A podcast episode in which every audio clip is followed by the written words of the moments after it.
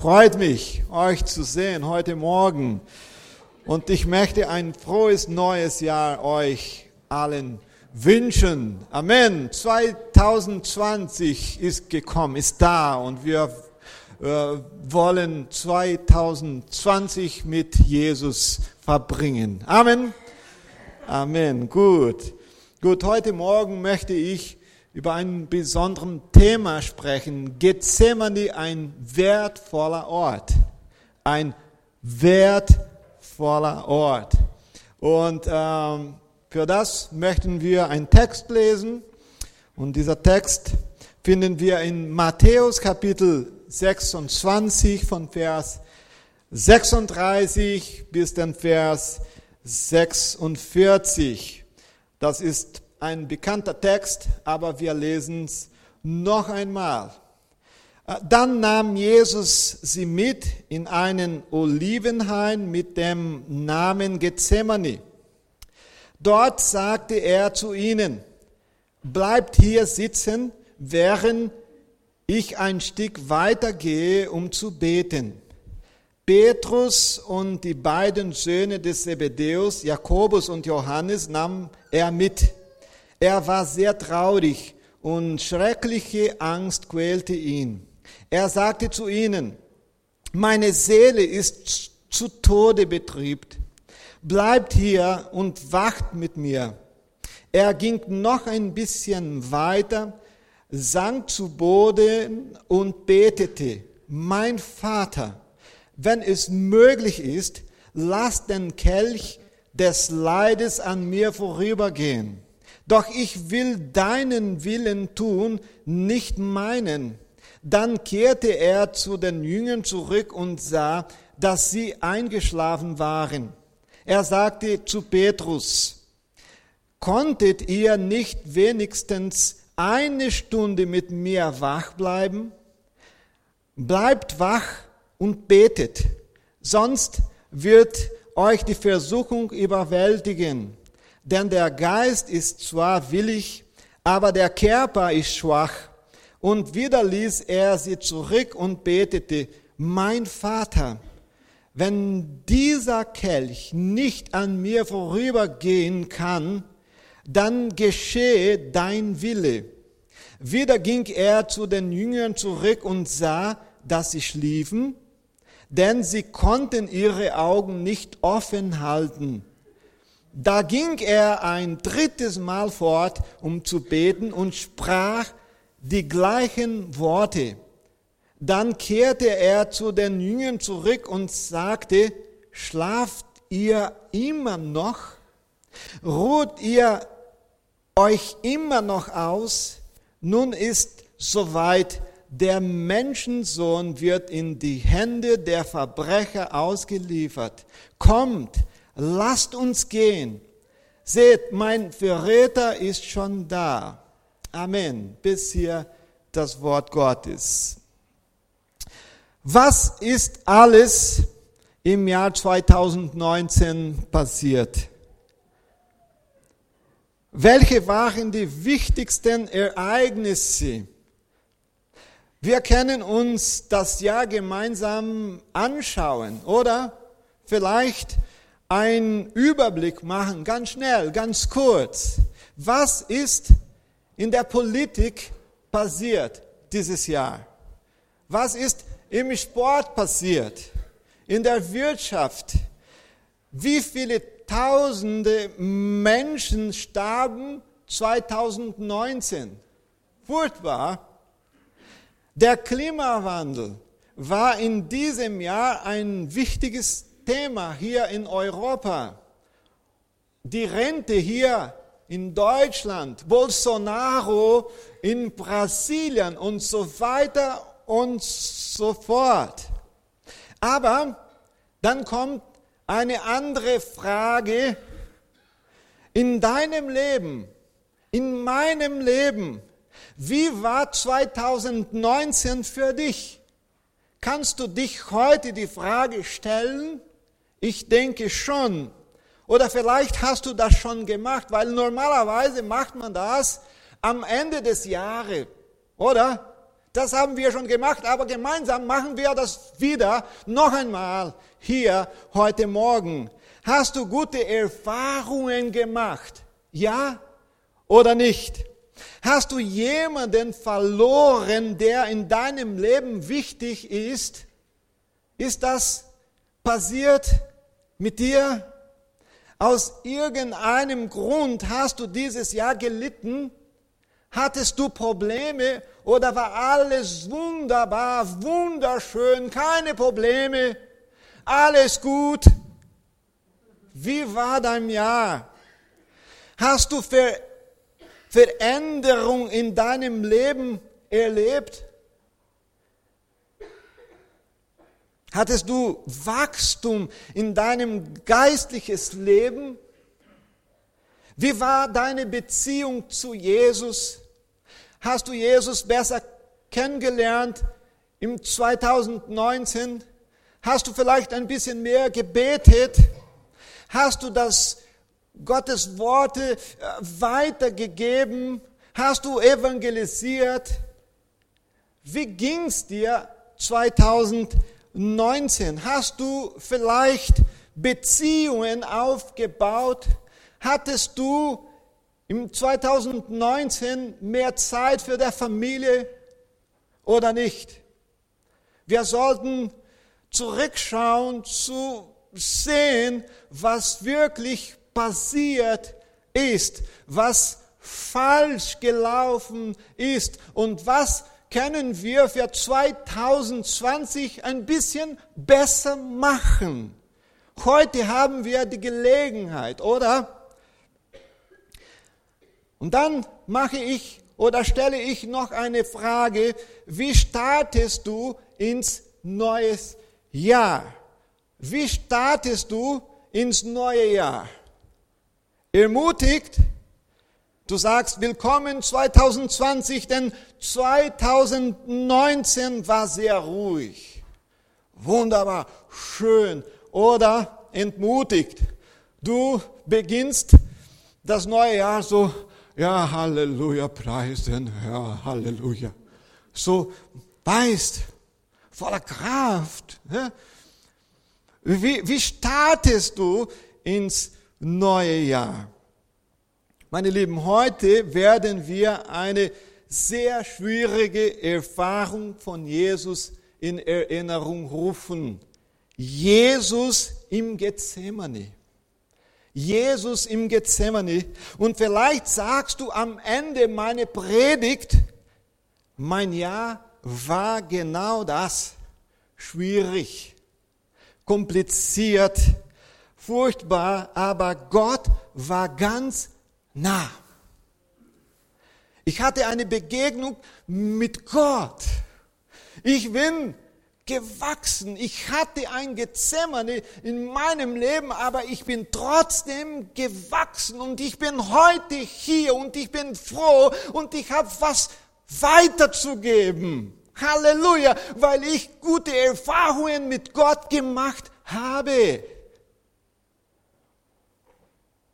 Die große Wahrheit ist, dass diese Situationen, ich meine Gethsemane, in unserem Leben nun notwendig sind, um Jesus besser kennenzulernen.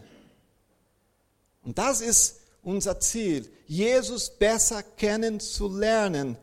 Es ist genau das, was wir brauchen, mehr wie Christus zu sein. Mehr wie Christus zu sein.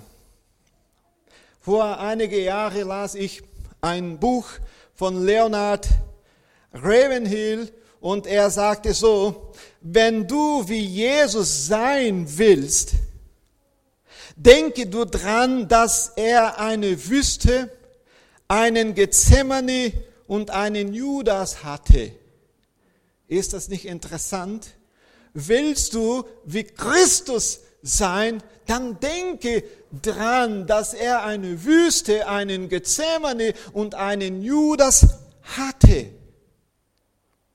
Ein Judas ist der, der uns sehr nahe steht, uns aber plötzlich verletzt und uns verlässt. Wer weiß, Dieses Jahr hattest du einen Judas. Er war dran. Er war da. Aber er ist nicht mehr da. Und du bist traurig. Du wurdest verletzt. Vielleicht eine Wüste. Und eine Wüste kann eine große Zeit der Trockenheit im Leben sein, wenn du von Gott geprieft wirst. Oder?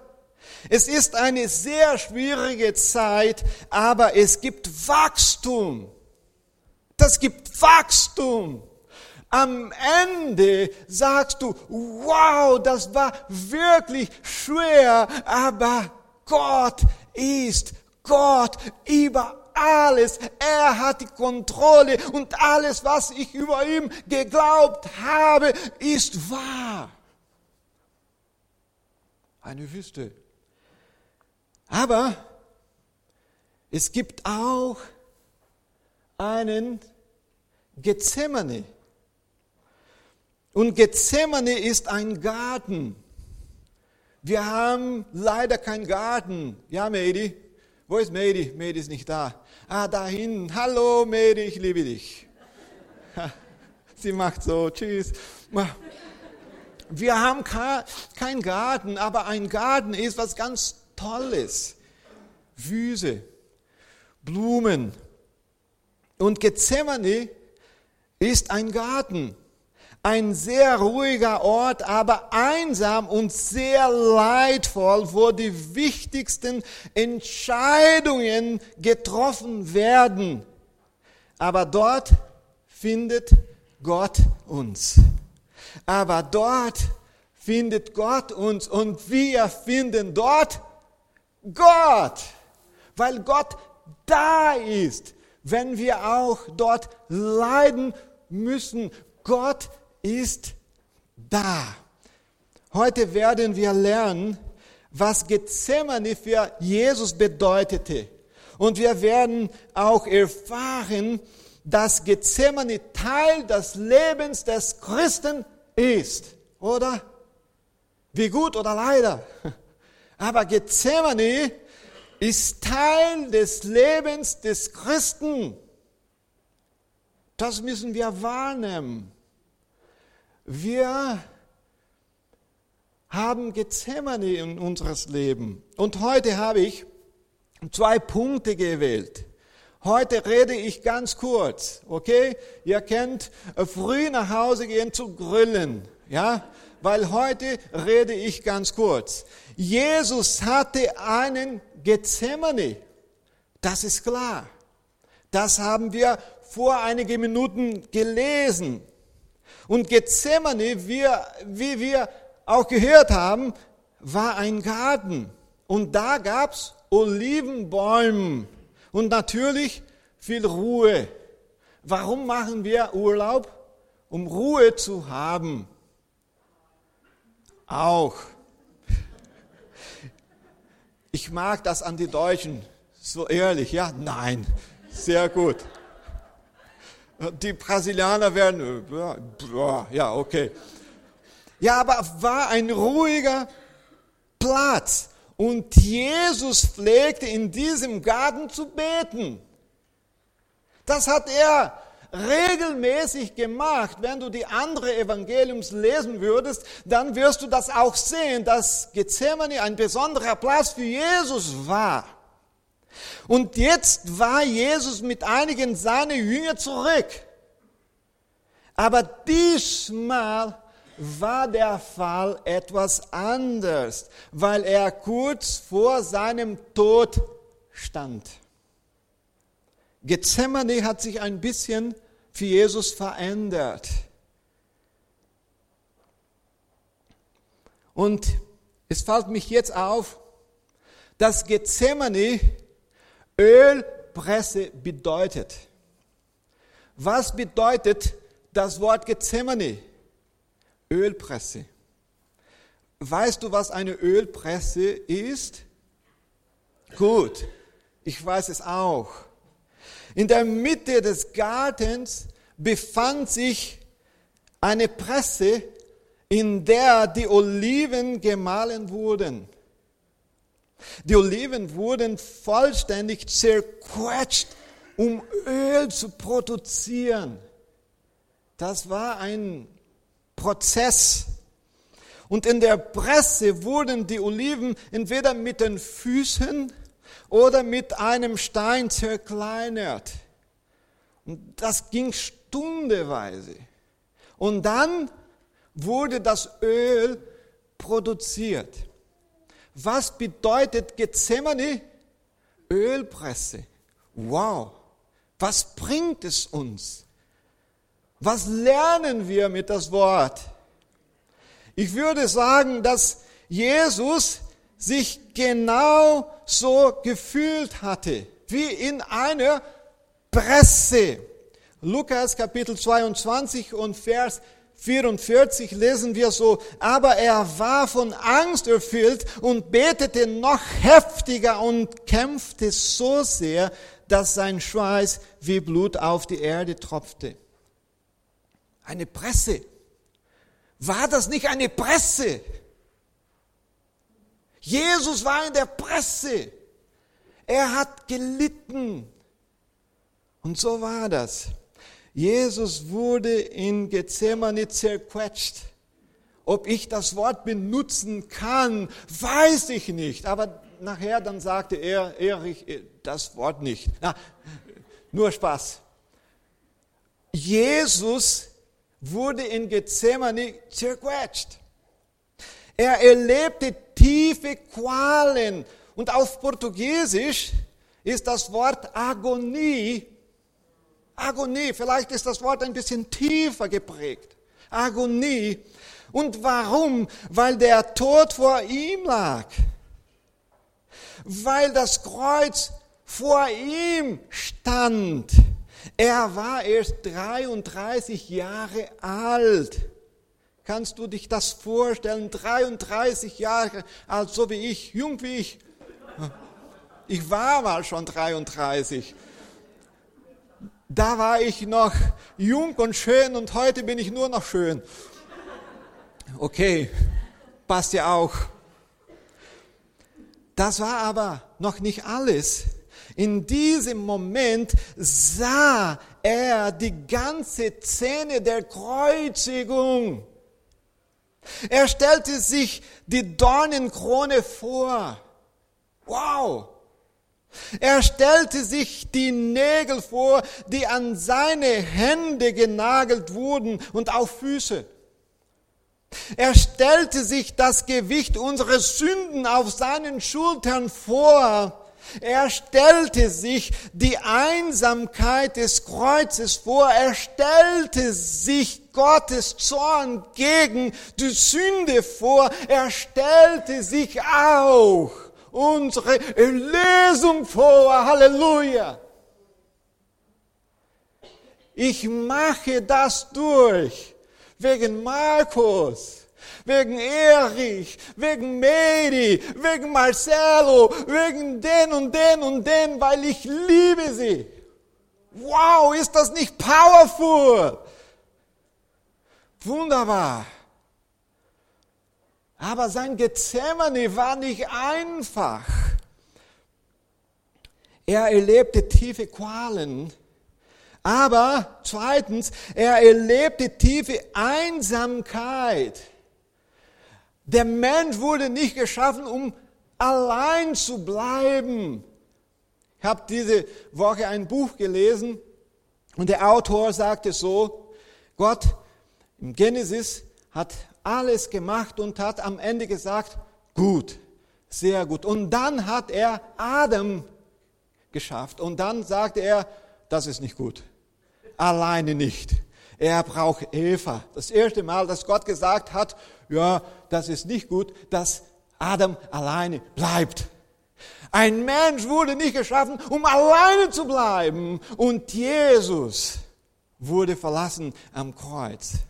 Seine Jünger waren nicht da. Seine Mutter, nein, war auch nicht. Er war allein. Und Gott, der immer sein Vater war, in diesem Moment war er der Richter.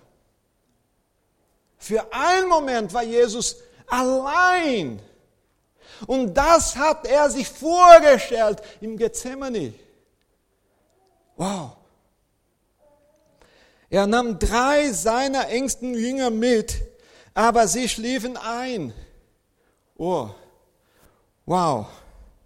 Sie hatten keine Fähigkeit, Jesus zu helfen. Nein, sie, sie hatten es nicht.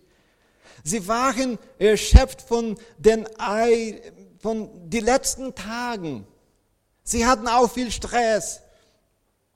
Und in den schwierigsten Momenten seines Lebens war Jesus allein. Allein.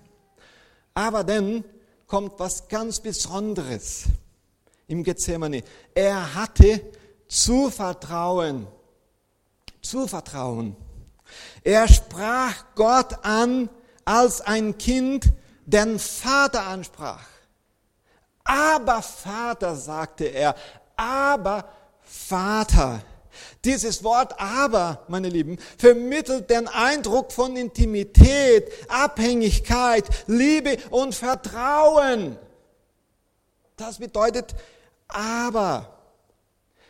Gabriela nennt mich nicht Papai oder Pai. Sie kommt zu mir und sagt Papsi. Und dann weiß sie, dass sie alles bekommt von Papai. Ja, das ist so ganz persönlich. Und so hat es auch Jesus gemacht. Er sagte, aber, so wie ein Kind zum Vater geht und sagt, Papi. Auf Portugiesisch, paizinho oder painho. So hat es Jesus gemacht. Warum? Weil es Vertrauen gab zwischen Jesus und seinem Vater. Halleluja. Im Gethsemane muss es Vertrauen geben. Amen. Ob ihr noch grüllen könnt heute Morgen, weiß ich nicht. Zweiter Punkt. Wir haben auch einen Gethsemane. Ist das so? Wie sieht unser Gethsemane aus? Es gibt schwierige Zeiten in unserem Leben. Wir sehen aus wie kleine Oliven in eine große Ölpresse. Manchmal, manchmal sieht man sich so wie kleine Oliven in eine große Ölpresse. Man hat ja keine Kraft, keine Fähigkeit, weiterzukommen. Und der Widerstand kommt von allen Seiten. Und man sagt, Gott, was mache ich jetzt? Ich bin verletzt. Ich habe meine Gesundheit verloren. Ich bin alleine. Ich bin in der Presse. Gott, bitte das ist vielleicht Gezämmerne für uns. Vielleicht leidest du an einer Krankheit. Ich weiß es nicht.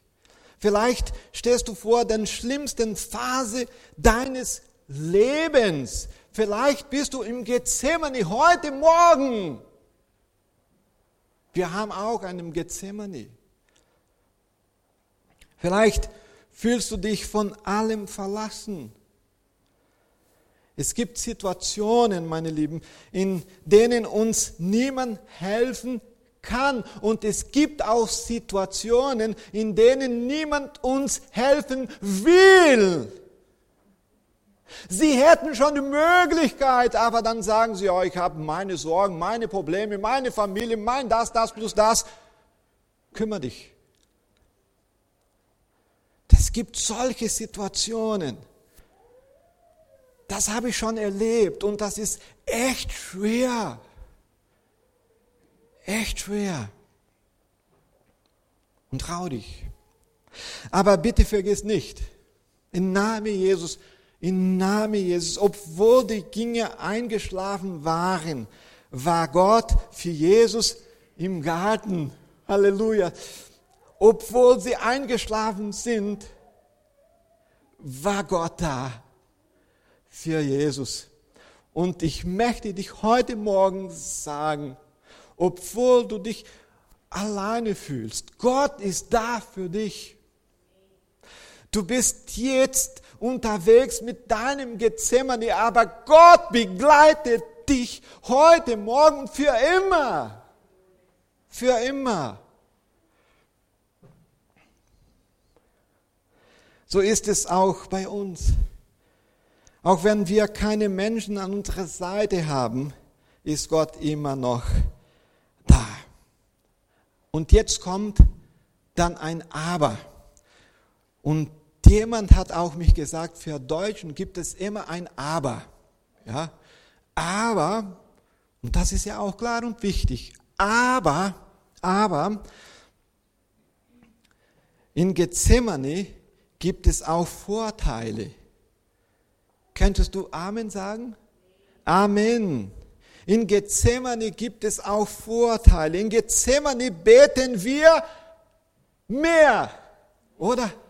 Wir beten mehr. Wenn alles ruhig ist, haben wir nicht das Bedürfnis, mit Gott zu sprechen. Alles super, alles toll, alles klasse. Okay, Gott, du da und dich hier. Wir machen weiter. Ich brauche dich nicht mehr.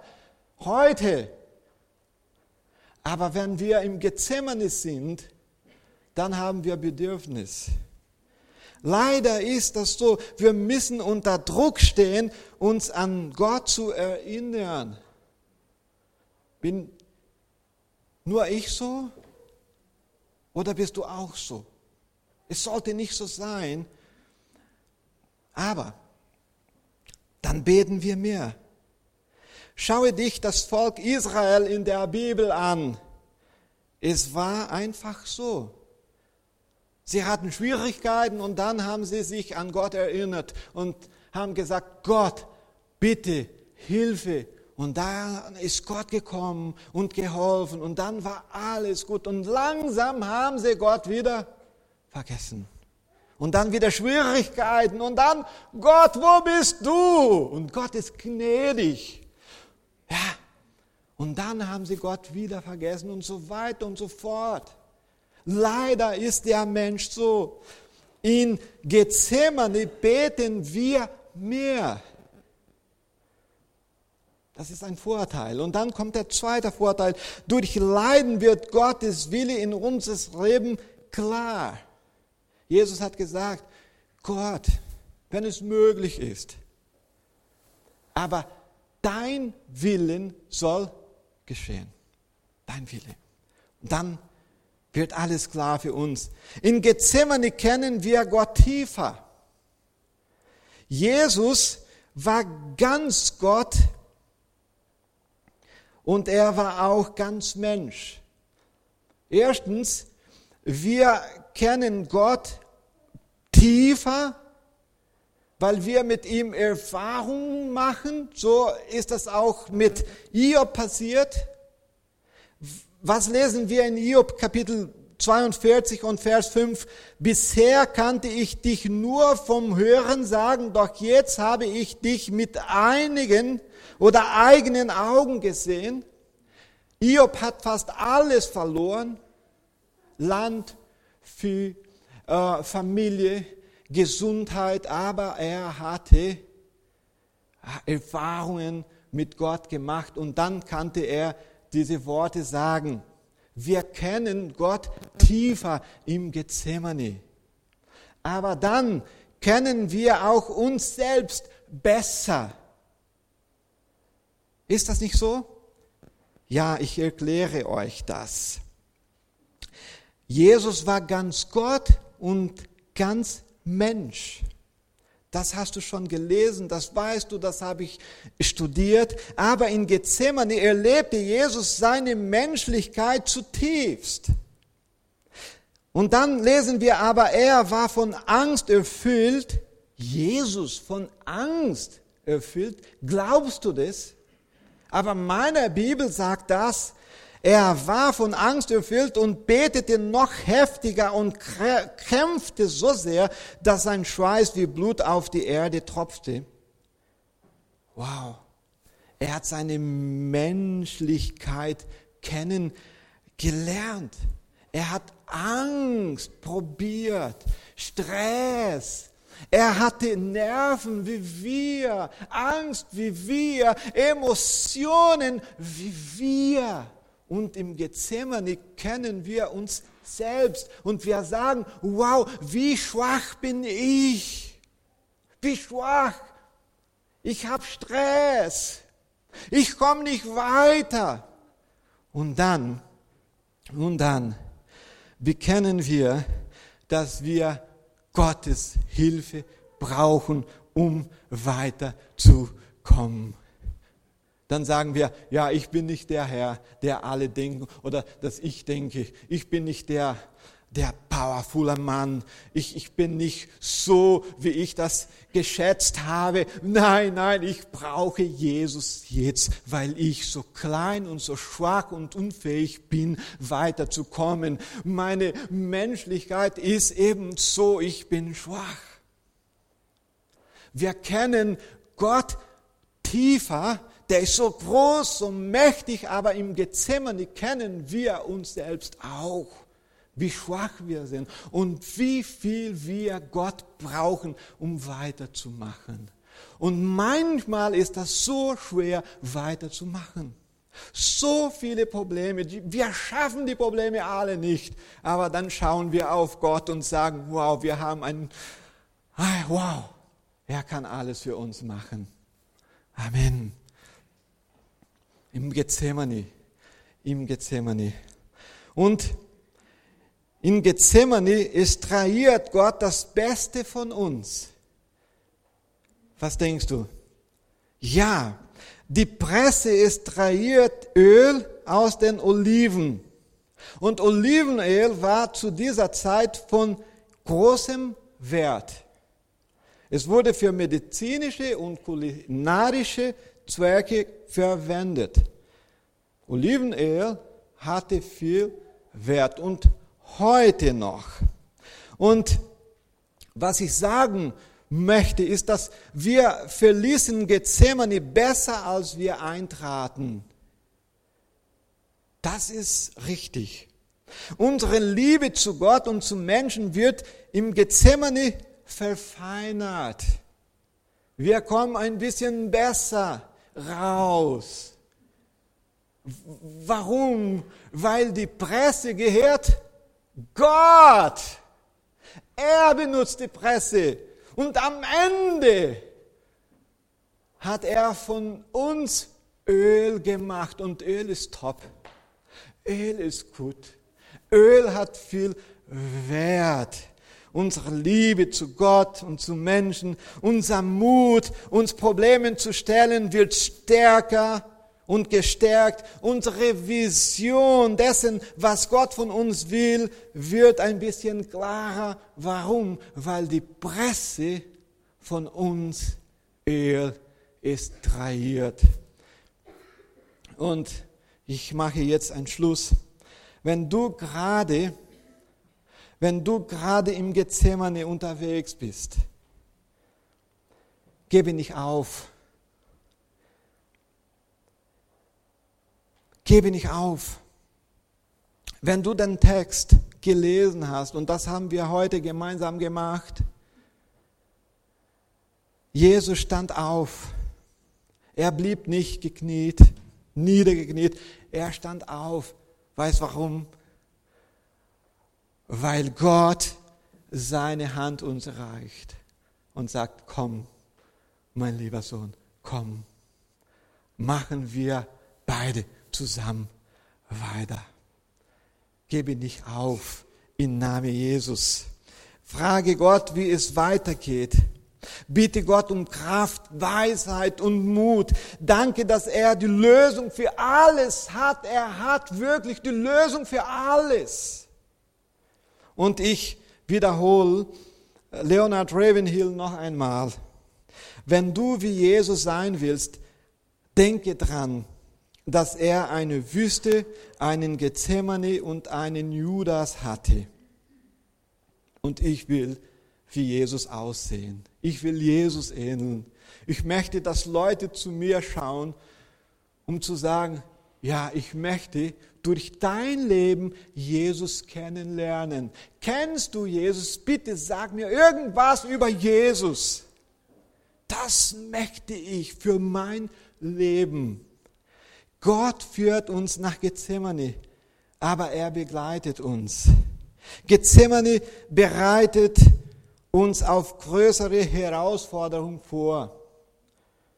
Das Gute ist auch, dass Gethsemane einen Anfang hat, aber auch ein Ende. Bitte stehen wir auf. Lobpreisteam, habt ihr noch ein Lied? Bitte, beschön, Dankeschön. Ich weiß nicht, vielleicht beginnst du 2020 und sagst, nach die Predigt kann ich sagen, dass 2019 ein Gethsemane war. Ich hatte Schwierigkeiten, ich habe gelitten.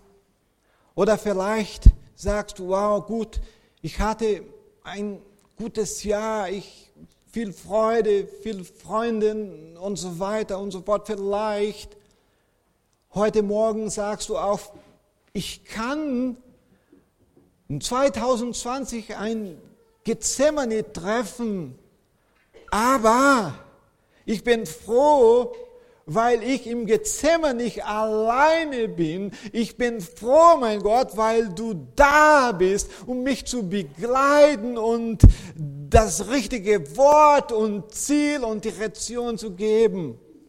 Und ich möchte heute Morgen noch einmal beten. Wir können unsere Augen schließen im Namen Jesus.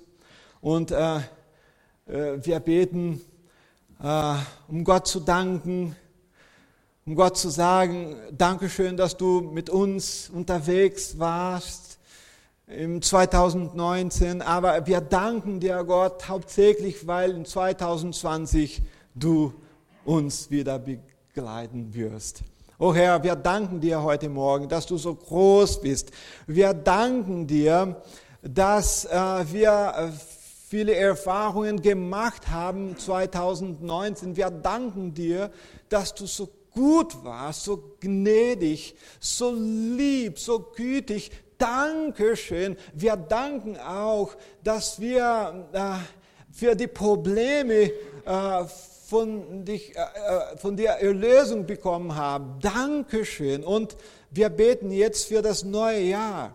Oh Herr, obwohl wir auch Probleme bekommen, wir danken dir, weil du da bist, weil du uns begleiten möchtest. Dankeschön, dass wir nicht allein sind. Dankeschön, dass, äh, dass du uns lehren möchtest durch die Erfahrungen, die wir haben werden. Oh Herr, es segne die Gemeinde, segne die heute Morgen krank sind, es segne bitte die im Gethsemane heute Morgen sind. Ich, ich, ich möchte sagen, Gott, du bist der Herr und du kannst alles machen. Das, was wir nicht schaffen können, das kannst du schaffen, oh Herr.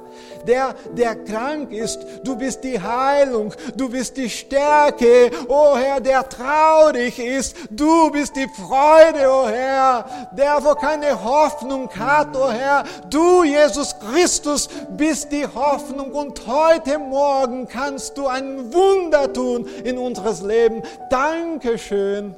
Oh Herr, wir wollen alle sagen, was du in unseres Leben gemacht hast. Und du hast ja schon so viel gemacht und du möchtest noch mehr in unseres Leben tun. Halleluja, weil du unser Gott bist. Du verlässt uns nicht, obwohl viele Menschen uns verlassen äh, können, aber du bist immer da, auch im Gethsemane auch in der Presse, wo es nicht einfach ist, da wo Leiden ist, da wo Sorgen sind, da bist du auch und du extrahierst von uns das Beste, was wir auch weitergeben können. Deine Präsenz, deine Gegenwart. Halleluja. Amen. Amen.